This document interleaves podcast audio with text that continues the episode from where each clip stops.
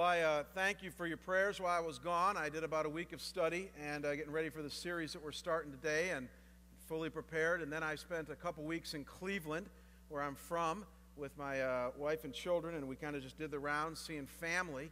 And, uh, you know, my church back there um, that I left uh, doesn't, hasn't found a senior pastor yet, and so I still have a lot of connections there. And when I got there, somebody asked me if I'd be willing to do a funeral for somebody who passed away. And, and obviously, I said yes to some dear friends of mine that I know. And uh, yet, I didn't even bring any long pants with me. You ever done that when you traveled? I mean, I don't travel with a suit, you know. And so I, uh, I went to Kohl's, and it was really funny. I went to just get a suit off the rack, and I said, "You guys like, you know, have a suit for a guy like me?" And she looks at me and she goes, "You're just like every other 40-year-old, 3830, right? We got plenty of them."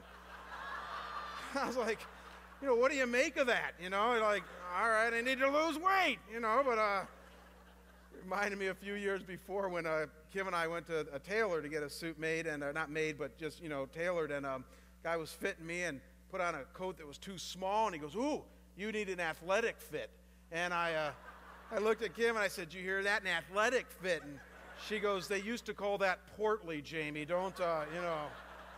I thought, oh, isn't that great? So uh, God, God keeps you humble, doesn't He? And uh, just so many ways.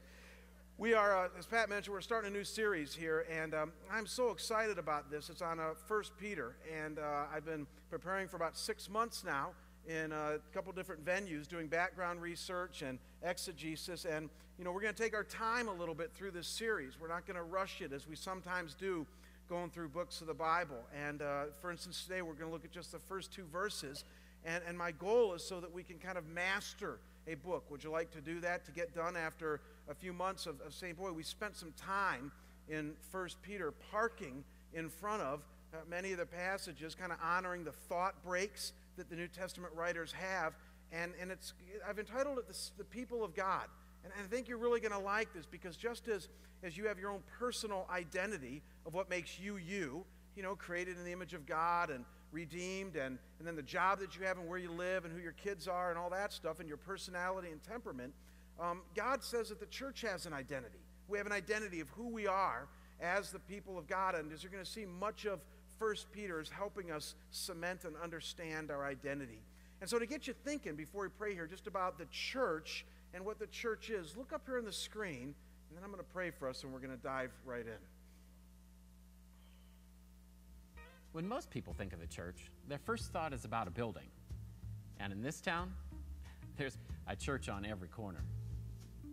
When I think about the church, I grew up in a very conservative church, so I think more that it's more like a house of rules. When I think of the church, I think of the programs the kids' ministry, the women's ministry. Oh, and the music and the pastor has to be really good. It's funny because my brother is the exact opposite. In fact, he doesn't like that organized religion or the institution. He laughs because he says when he's out camping in the woods, he feels closer to God than he ever did sitting in a pew. The real difference with the church that I go to today, it's a place that I can connect and get together with friends. The social aspect.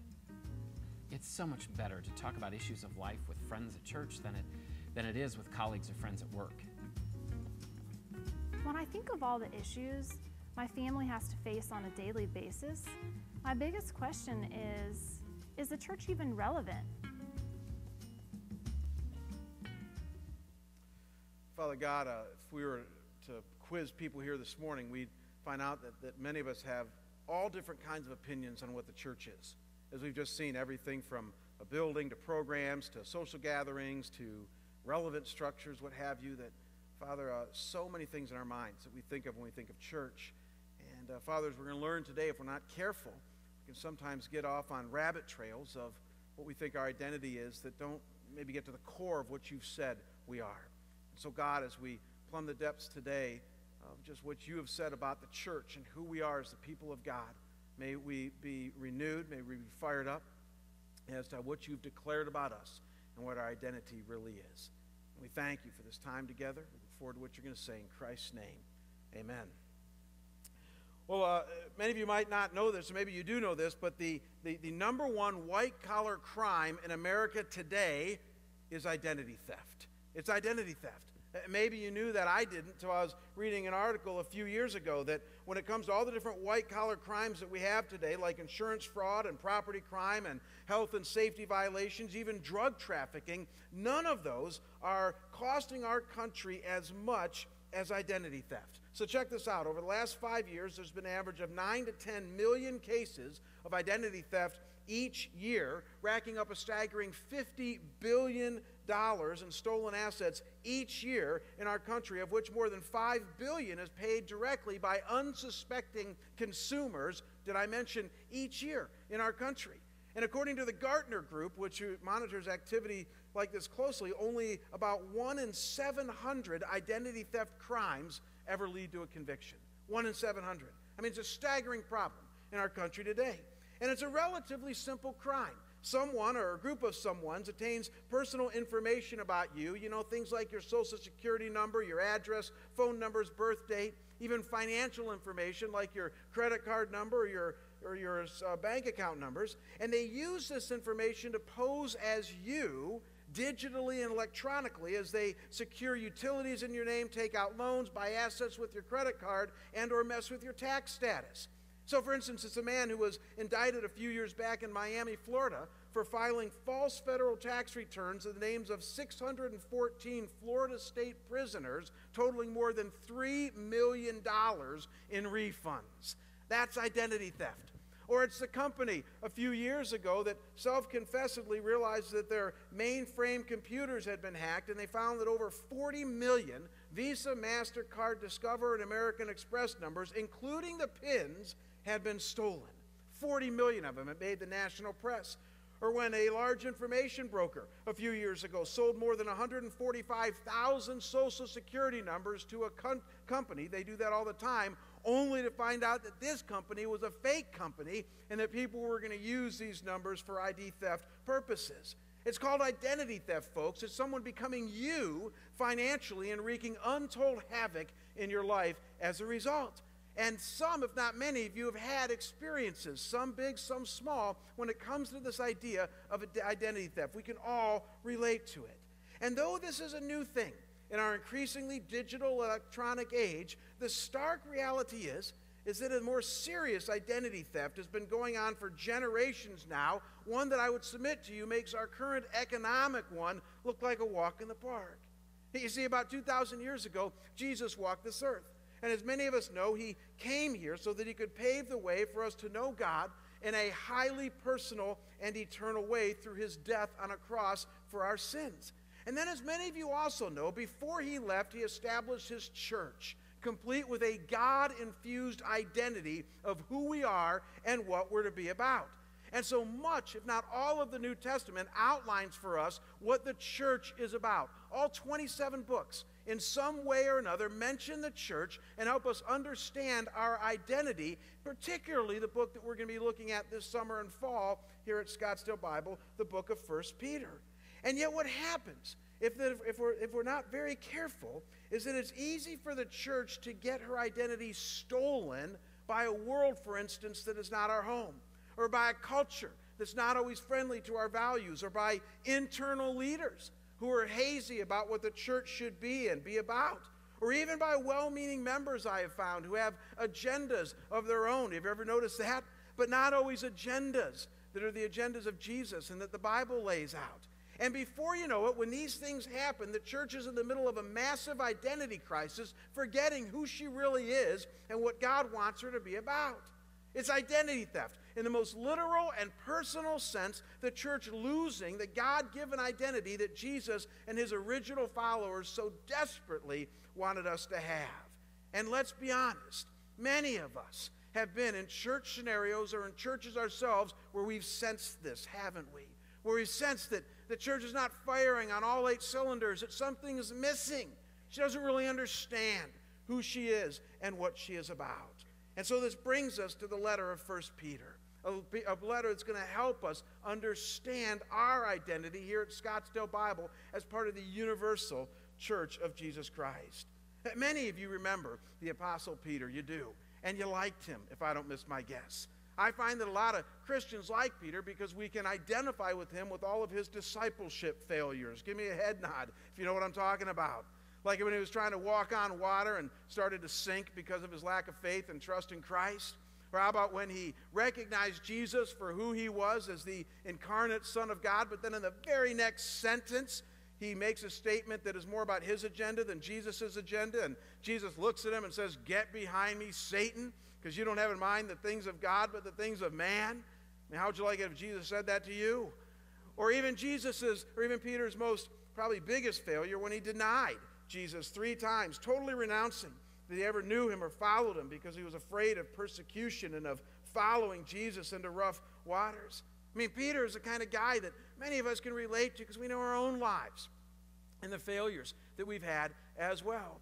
And yet, Peter is also one, and this is going to help us a lot over the next few weeks here, who was the first to recognize this thing called the church and challenge the other disciples to establish its God given and God infused identity.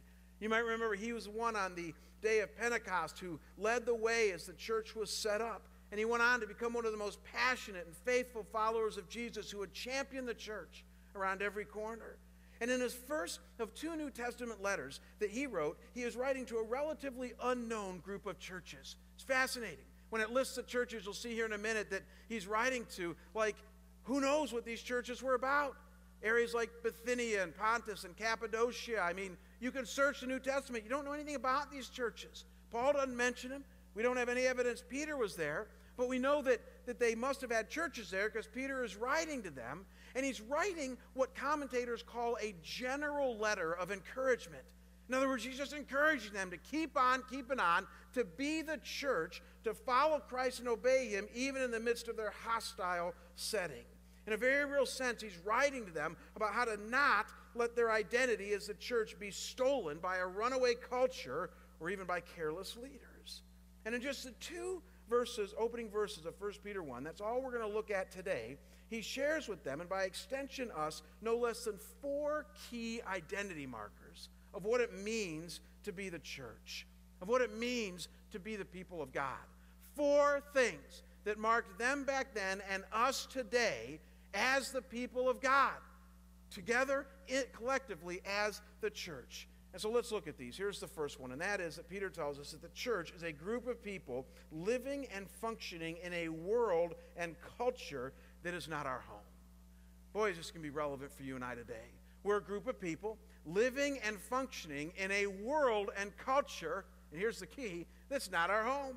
And so look at how Peter starts off this whole letter. Look at verse 1.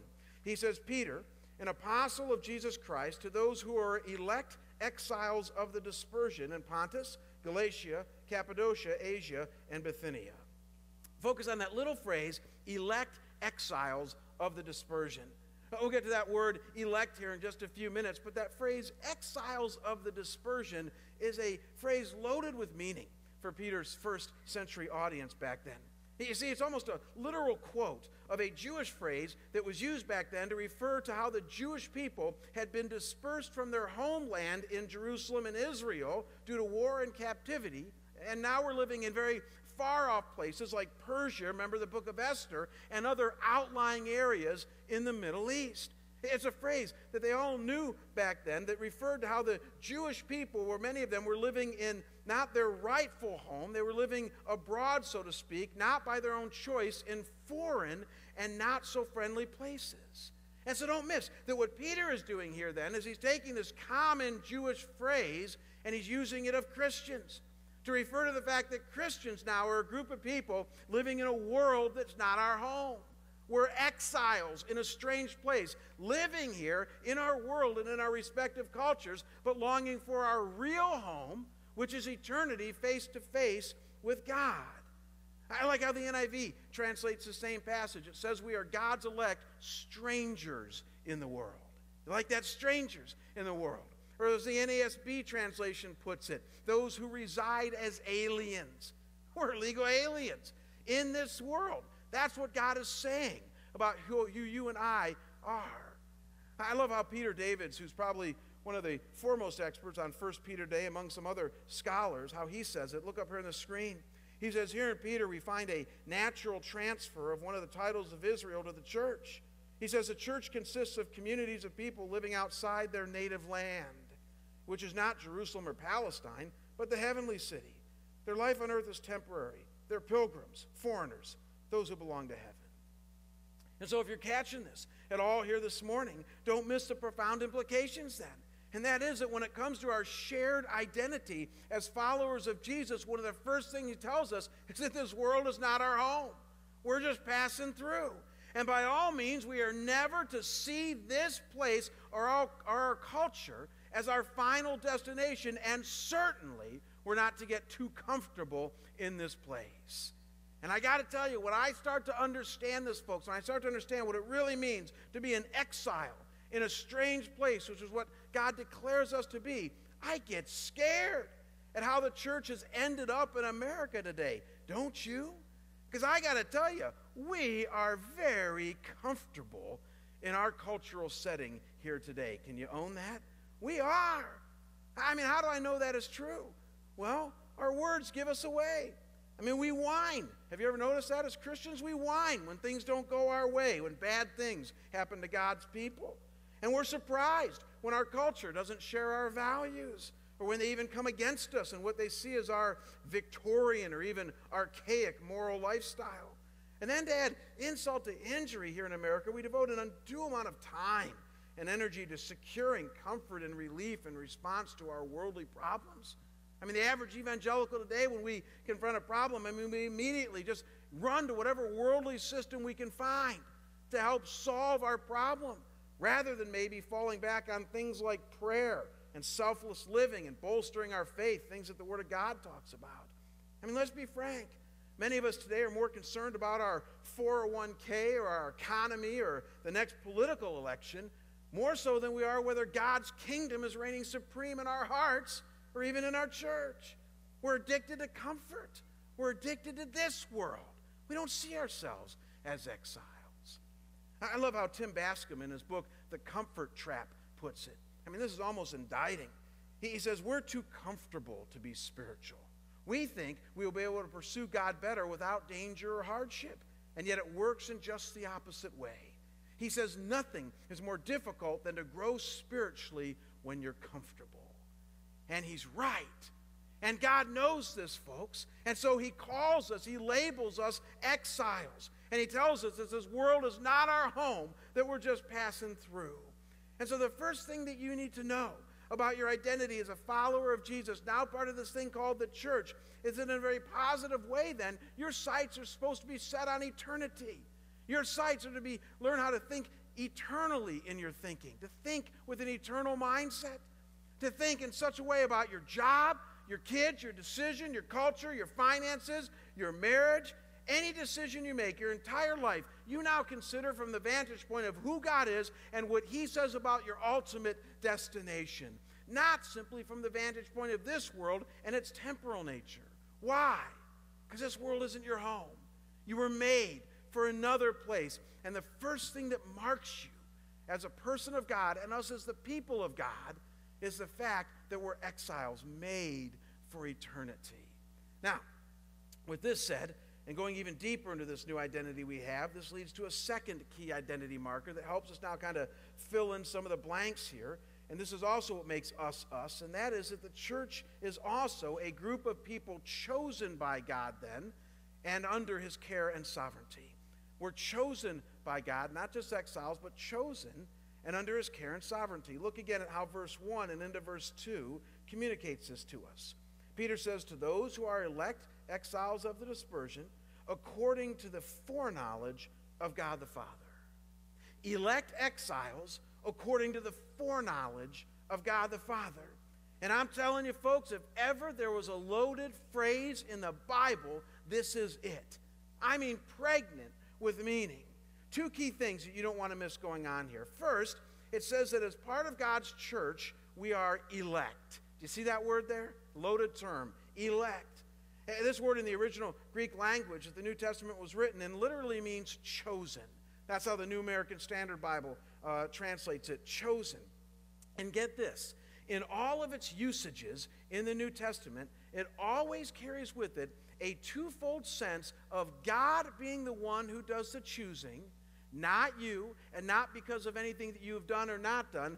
God is the one who does the choosing based on his will and desire, as well as, secondly, that when God does the choosing, it carries with it some profound blessings and, and privileges. And so don't miss what is contained in this word elect here. It means that God chose you, not the other way around, though it might seem like that. He chose you because of His will and purposes. And in choosing you, He's brought some blessings and privileges into your life. And just pausing here for a minute, can I give you a great challenge? I find that because there's a lot of mystery when it comes to this thing called election, in other words, how does it fit in with our will and with human freedom and with our choice and things like that? Because of all the mystery that surrounds that, we sometimes tend to end up watering down the fact that God has chosen us. Have you ever noticed that? In other words, what we do is, is we try to explain away with our rational minds how God could be the one who chooses given our will and our choice. And though I think it's wonderful that we try to rationally understand that. And I got sermons that I can share with you someday that might help us understand this a little bit better. The reality is, is that at the end of the day, you won't escape this one truth. He chose you. He chose you. And no matter how you parse it out, with all the other things around it, the scriptures over and over again say He chose you because He decided to choose you, His will and desire. And guess what? It carries with it some wonderful privileges and blessings. And what are these privileges and blessings? That's the second thing you need to know. And that is that Peter here is telling us that God's choosing of us is 100% founded upon his fatherly love and sovereign care over our lives. That's what he tells us. it's fascinating when it says there in the beginning of verse 2 according to the foreknowledge of God the Father, Wayne Grudem, yes, yes, our Wayne Grudem here, who's written a commentary in 1 Peter, points out that this phrase is the only verbal phrase up to this point in verses 1 and 2, according to God's foreknowledge. That's a verbal phrase, and it's the first one that appears, which simply means that everything that refers back to before that, it is referring back to there. It's modifying, if you will. I know that verbs don't modify things, but it's referring back to being chosen, to being exiled, even to the specific circumstances in their life. What it's suggesting there is that all of that happened because of God's foreknowledge and even his care. In fact, listen to how Wayne says this in his commentary. This is good stuff. Look up here on the screen. He says this implies that their status as sojourners, their privileges as God's chosen people, even their hostile environment in Pontus and Galatia, etc., were all known before by God before the world began all came about in accordance with his foreknowledge, and thus we may conclude all were in accordance with his fatherly love for his own people. Wow. Do you get what he's suggesting here, folks? God foreknew all of it. And not only that, he ordained it and in his complete control in the midst of it all. The fact that you're in exile, the fact that you have been chosen to know him and be a part of his church, even the fact of the circumstances that you're in right now whether they're good or bad, friendly or hostile, God and His sovereign watch care, built upon His fatherly love, is over it all. So, what's your identity as a follower of Christ? What's our identity as the church? The fact that we have been chosen, and He is sovereign in His choosing, and He's sovereign in control in our lives. I want to share with you a true story that might help you see how maybe the sovereignty of God can work over the long haul in our lives. I found this kind of fascinating. About 100 years ago, a tornado struck the prairies of Minnesota. And as you can imagine, many were killed and hundreds were injured, and, and one small town was almost completely demolished. And in the midst of this disaster, an elderly British surgeon and his two medically trained sons worked almost around the clock to help people in that catastrophic, stricken situation, bandaging wounds and setting broken limbs. And their heroic work didn't go unnoticed. Their excellence as physicians and their selflessness in serving others kind of created a need among the tornado victims, and, and they had some financial backing for many people in that town to build a hospital, provided if they stayed and took charge. And so the men agreed, and in 1889 they founded a clinic that soon attracted national attention. The city, as you might have guessed, was Rochester, Minnesota. The doctor's name, the elderly one, was William W. Mayo, and his sons were William J. and Charles Mayo. And the clinic became known as the Mayo Clinic. It now consists of over 500 physicians treating more than 200,000 people a year. And they even have offices here in Scottsdale. Have you noticed that? So let me ask a hand raise. How many of you have ever been serviced or been at the Mayo Clinic here in Scottsdale? Let's see a hand. Look around. Wow. I mean, a lot of us here. And so here's the point. I'm sure that if you asked citizens of Minnesota about the Rochester tornado at that time, they would have said it was all about death and destruction and unqualified disaster. Amen? But in the perspective of a better than a more than a century, and in the hands of a sovereign and creative God, he used that tornado to bring life and help and healing to millions of people, including many of you. I mean, it's fascinating. When Larry Anderson got so sick last year, he was in the Mayo Clinic. I visited Dale Galloway after a big heart attack he had in the Mayo Clinic. And I'm just always amazed at how God uses modern science and now even a place like the Mayo Clinic to bring hope and comfort and help to our lives. Who would have thought that a tornado that they all saw as bad 100 years ago would turn into such a, a wonderfully helpful thing for us today? And, folks, that's just the tip of the iceberg. I mean, the reality is, you look around, and in your life, God is so incredibly sovereign. I love how Rick Warren, pastor at Saddleback, says it. He said, God says God never wastes a hurt. You like that? God never wastes a hurt. There are no accidents in your life. There's nothing that can happen as a follower of Jesus Christ that is outside of his purview, outside of his care, outside of his sovereignty. He is that much in control of your life. And please allow this to sink in as a significant part of your identity. He is that much in control of your life. And so, who are we as the people of God? We're exiles, strangers just passing through. Careful to not get too comfortable here or to see this place as our final destination. And then we're chosen, elect of God, and completely under his care and sovereignty. And yet, that's not all. There's a third identity marker that Peter lays out for us here in these opening verses of, letter, of his letter, and this one gets down to the core of it all. We're drilling down to the center now, and that is simply that the church is a group of people forever forgiven by following Jesus Christ. Now we're getting somewhere. We're a group of people whose identity is of those who are forgiven because we're followers of Jesus Christ. Now look at how verse 2 goes on to say this and then wraps up. It says, according to the foreknowledge of God the Father and the sanctification of the Spirit for obedience to Jesus Christ. Now get this, and for sprinkling with his blood, may grace and peace be multiplied to you. And so obviously here it's talking about a triune formula, right? I mean, he's mentioning the Father, Son, and the Holy Spirit, the Trinity, right off the bat. But notice that when he gets to mentioning Jesus there, he adds a phrase there for sprinkling with his blood. This is an interesting phrase, almost eerie if you don't understand much about the New Testament or the Old. And so we got to wrestle with for a second here. What does it mean when he says sprinkling with his blood?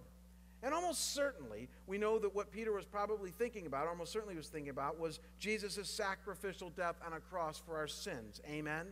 I mean, core to New Testament theology is the fact that Jesus went to the cross, gave his life, and in shedding his blood in this way, he paid the price that our sin and guilt demanded so that we might be brought to God and forgiven of our sin before him. This is almost surely what Peter had in mind. But there's an added touch here that you don't want to miss contained in the words that Peter uses here, and it all centers around that word sprinkling. Do you see that? They're sprinkling with his blood. Because you can search the New Testament and you'll hardly ever find, in fact, there's only one other instance, and that's in Hebrews 12, of where Peter uses, or anybody uses this image of sprinkling. I mean, it's a totally foreign phrase or word picture to even use of the blood or cross of Jesus. And so we got to ask ourselves, what, what could Peter have been thinking when he talked about sprinkling with his blood?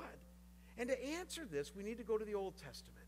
Because the Old Testament contains multiple uses of this word sprinkling and multiple images of what the sprinkling might be about. And what some commentators suggest is probably the most central and core illustration that Peter was thinking of is found in Leviticus chapter 14, verses 6 to 7. This is amazing. Listen to what it says here and see if you can mentally picture what the sprinkling might be about. Leviticus 14, 6 and 7.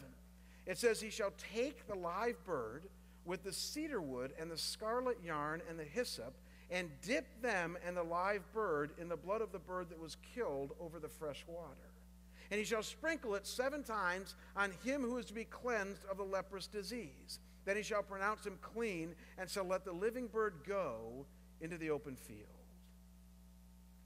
Problem with a verse like this is that when most of us are reading it through our Bible in one year, you know, I read the Bible in one year, you read something like that and you think, I don't get that. Next, and you move right on, right? And so, why don't we pause for just a minute here, park in front of this, and try to understand what's going on here? Because I'm telling you, this is exciting stuff.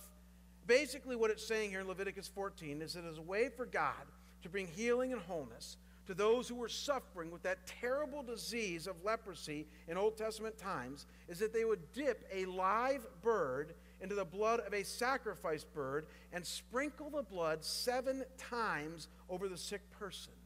And notice then the described results. It says the person would be clean. What a great word. Wrestle with that a minute. Clean. He's got blood sprinkled all over him. How would he be clean? He'd be clean because he was healed. And so he wouldn't be thinking about blood. He'd be thinking, my leprosy's gone. I'm healed. I'm clean. What an awesome life giving word. And then, keeping that image going, the living bird would be let go free to fly in an open field. What a picture.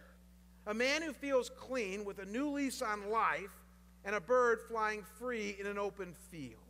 All because of sprinkled blood that God empowered and worked through. That's the picture that Leviticus 14 gives us. And this was the picture that Peter most likely had in mind when he writes to us here about the sprinkled blood of Christ. And so, could it be that he wants us to see our forgiveness as the kind that cleanses us completely and causes our soul to want to soar like a bird flying free in an open field? Could that be what Peter is trying to say to us? That before you were trapped in your sins, your identity was a sinner. Your identity was of somebody who was stuck. You tried to do good, but you couldn't. And so the reality is, is that now that Christ has come and his blood is sprinkled over your life, he's saying you're cleansed. You're free. Soar. Go and fly. And all I know, folks, is that for any of us who have had this experience, I mean, I have, where I felt that my sins are forgiven, it's the most freeing, liberating thing you ever experience this side of heaven. I mean, forgiveness is like a balm, it's a cleansing agent. And sin is its opposite. Have you sinned lately? I mean, sin is the kind of thing that produces guilt and regret and remorse, and as a result, distance from God and from those that we sin against. And all along comes forgiveness and says, You're free. I let it go. God says, I let it go. The things that you've done against me. And I give you life. And I give you cleansing. Now, free, now fly. You're free to soar. It's the most powerful thing when it comes to our identity in Christ. I mean, I don't know about you, but I, I think of this stuff every day, and not just because I'm a pastor. I thought of this stuff way before I became a pastor. I thought of this after I became a Christian. The fact that this forgiveness is so key to my identity in Christ.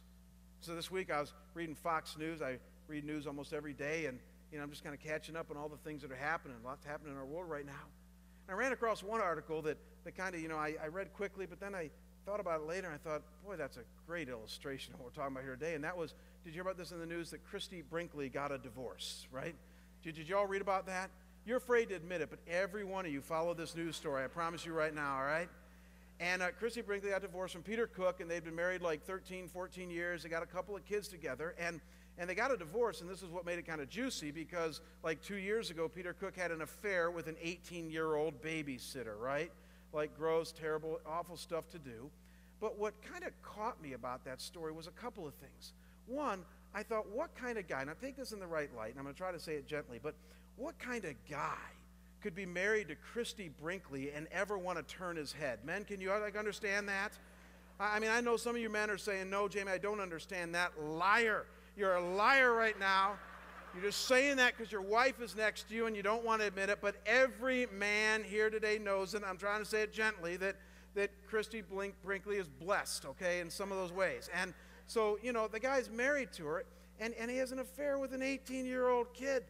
I mean, you got to ask yourself, what is he thinking? I mean, why does a guy do something like that? That's the question that comes to my mind. And as you know, many of the, the guys in the media are trying to wrestle with this.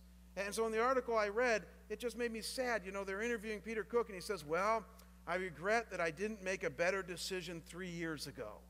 I'm going, duh. You regret you didn't make a better decision. And he says, you know, if I had to do it over again, I don't think I'd want to do that. And, and it's just filled with words with like regret and mistake and things like that. And I thought, you know, in all fairness, he just doesn't have a clue. He doesn't have a clue why he did what he did. He doesn't have a clue about what's really going on in his soul. And then Geraldo Rivera, of all people, as I say, right, read Geraldo Rivera. I mean, like, goofy guy, of all the people in the world, he did a special on this. And the title of the special alone caught my eye. You know what the title was? We're all flawed. That's what he called it. We're all flawed. And I thought, now we're getting somewhere. Now you're starting to get to the core of why Peter Cook does something so insane of what he did. Now, he didn't use the word sin, Geraldo didn't, but let's insert that sin. We all have sinned and fall short of the glory of God. That's the Bible's answer. The Bible says that people do incredibly stupid, insane, life-destroying things because we can't help but sin before we know Christ. Try all you want, go to all the therapy you want, try to do everything in your personal repertoire to defend your life from sin, you will not succeed. You'll win a battle or two, but you will end up eventually doing something that brings death to your life. That's what the Bible promises. And yet the Bible also says that once you get that, once you start to understand that, and that's what made me sad about the scenario is he didn't even have a clue about that. Once you start to get that, then you're in a position to say, okay, God, now what? And God says two things. He says, one, focus on my son. Focus on the sprinkling of the blood. Because in that blood is cleansing and freedom. It's forgiveness for all that sin that you've committed. And then, secondly, follow me. And that as you follow me, you will sin less and start to become the person that I want you to be. I mean, folks, don't ever, ever underestimate the power of our identity as followers of Jesus, as ones forgiven by Him. I love how Erwin Lutzer of Moody Church put it recently. He said, and I quote, There is more grace in God's heart than there is sin in your past. You like that? There's more grace in God's heart than there is sin in your past. Take that to the bank. It's true. So that means there's not one of you here today that has done something in your life that is out of the scope of God's forgiveness. Is that not good news? I mean, others around you might not forgive you. That's human. But guess what? God does. And He does if you will come to Him on bended knee, submitting to Him, following Him, laying down your life in full faith and obedience to Him. He says, Forgiveness is then yours. And then restoration as you go on in your life is yours. It's our identity. We're exiles, focused on another place. We're chosen and elect, guarded by His sovereignty and care. And we're forgiven, cleansed, and set free. This is the identity of you and I. And because we're just about out of time, I want to share with you one last thing that these opening verses of First Peter shares with us. And this sets up where Peter is taking us through the rest of this whole letter. It's really a great closing point. And it's simply this, and that is that the church is a group of people filled with the Holy Spirit and ready for action. You like that? We're filled with the Spirit and ready for action. Look one last time at verse 2. He says, according to the foreknowledge of God the Father, and I get this, in the sanctification of the Spirit. And that word sanctification is like a $10 word. It simply means this to be made holy set apart to be made holy. That's the technical definition. It simply refers to the fact that as we follow God in Christ Jesus, as the Spirit lives in us, over time, He's going to change us and grow us. That's what sanctification is change and growth. And it's fascinating here because it says sanctification in the Spirit, which means that it's God's work in us, yet it is what theologians call a cooperative work simply meaning that as we look to Him, trust Him, follow Him, and obey Him, He promises to change us and make us more like Him. But we do have to follow, obviously. And, folks, that's what the rest of this series is going to be about namely, how and in what ways God wants to carry out His sanctification of the Spirit in and through His people, you and me, the people of God. And it's going to be quite a journey that we're embarking on. I mean, next week we're going to explore what our salvation is all about, how you can be assured that you are saved, and even what some of the evidence of our salvation is. And then we're going to talk about holiness. Peter's going to lead us into an understanding of holiness. And some of you think you know what holiness is, but let me wet your whistle. Most of us define holiness in only behavioral terms, and that's only a little part of it. The holiness of God is such a highly relational, wonderful thing. And then Peter's going to talk to us about love and how we can live a cut above the rest in our ability to love people. Then he's going to talk to us about a relationality, and then Christ centeredness, then service and evangelism, even submission to worldly authorities around us. All key aspects of who we are, what identifies us and marks us as the people of God. And yet it's all built upon this. This is why this morning is so important. It's built upon the fact that you're an exile. Don't ever forget that. You're just a stranger passing through. You're made for another world. You're chosen, loved by God, under his care and his sovereignty. Nothing can touch your soul this side of heaven as you're cradled in him. And you're forgiven, cleansed and set free from your sin by Jesus, your Savior. Don't let anybody steal your identity. They might rob you blind in your pocketbook. They might get your social security number. They might get all your credit card numbers. Big whip at the end of the day. Jesus said they can kill the body, they can't touch the soul.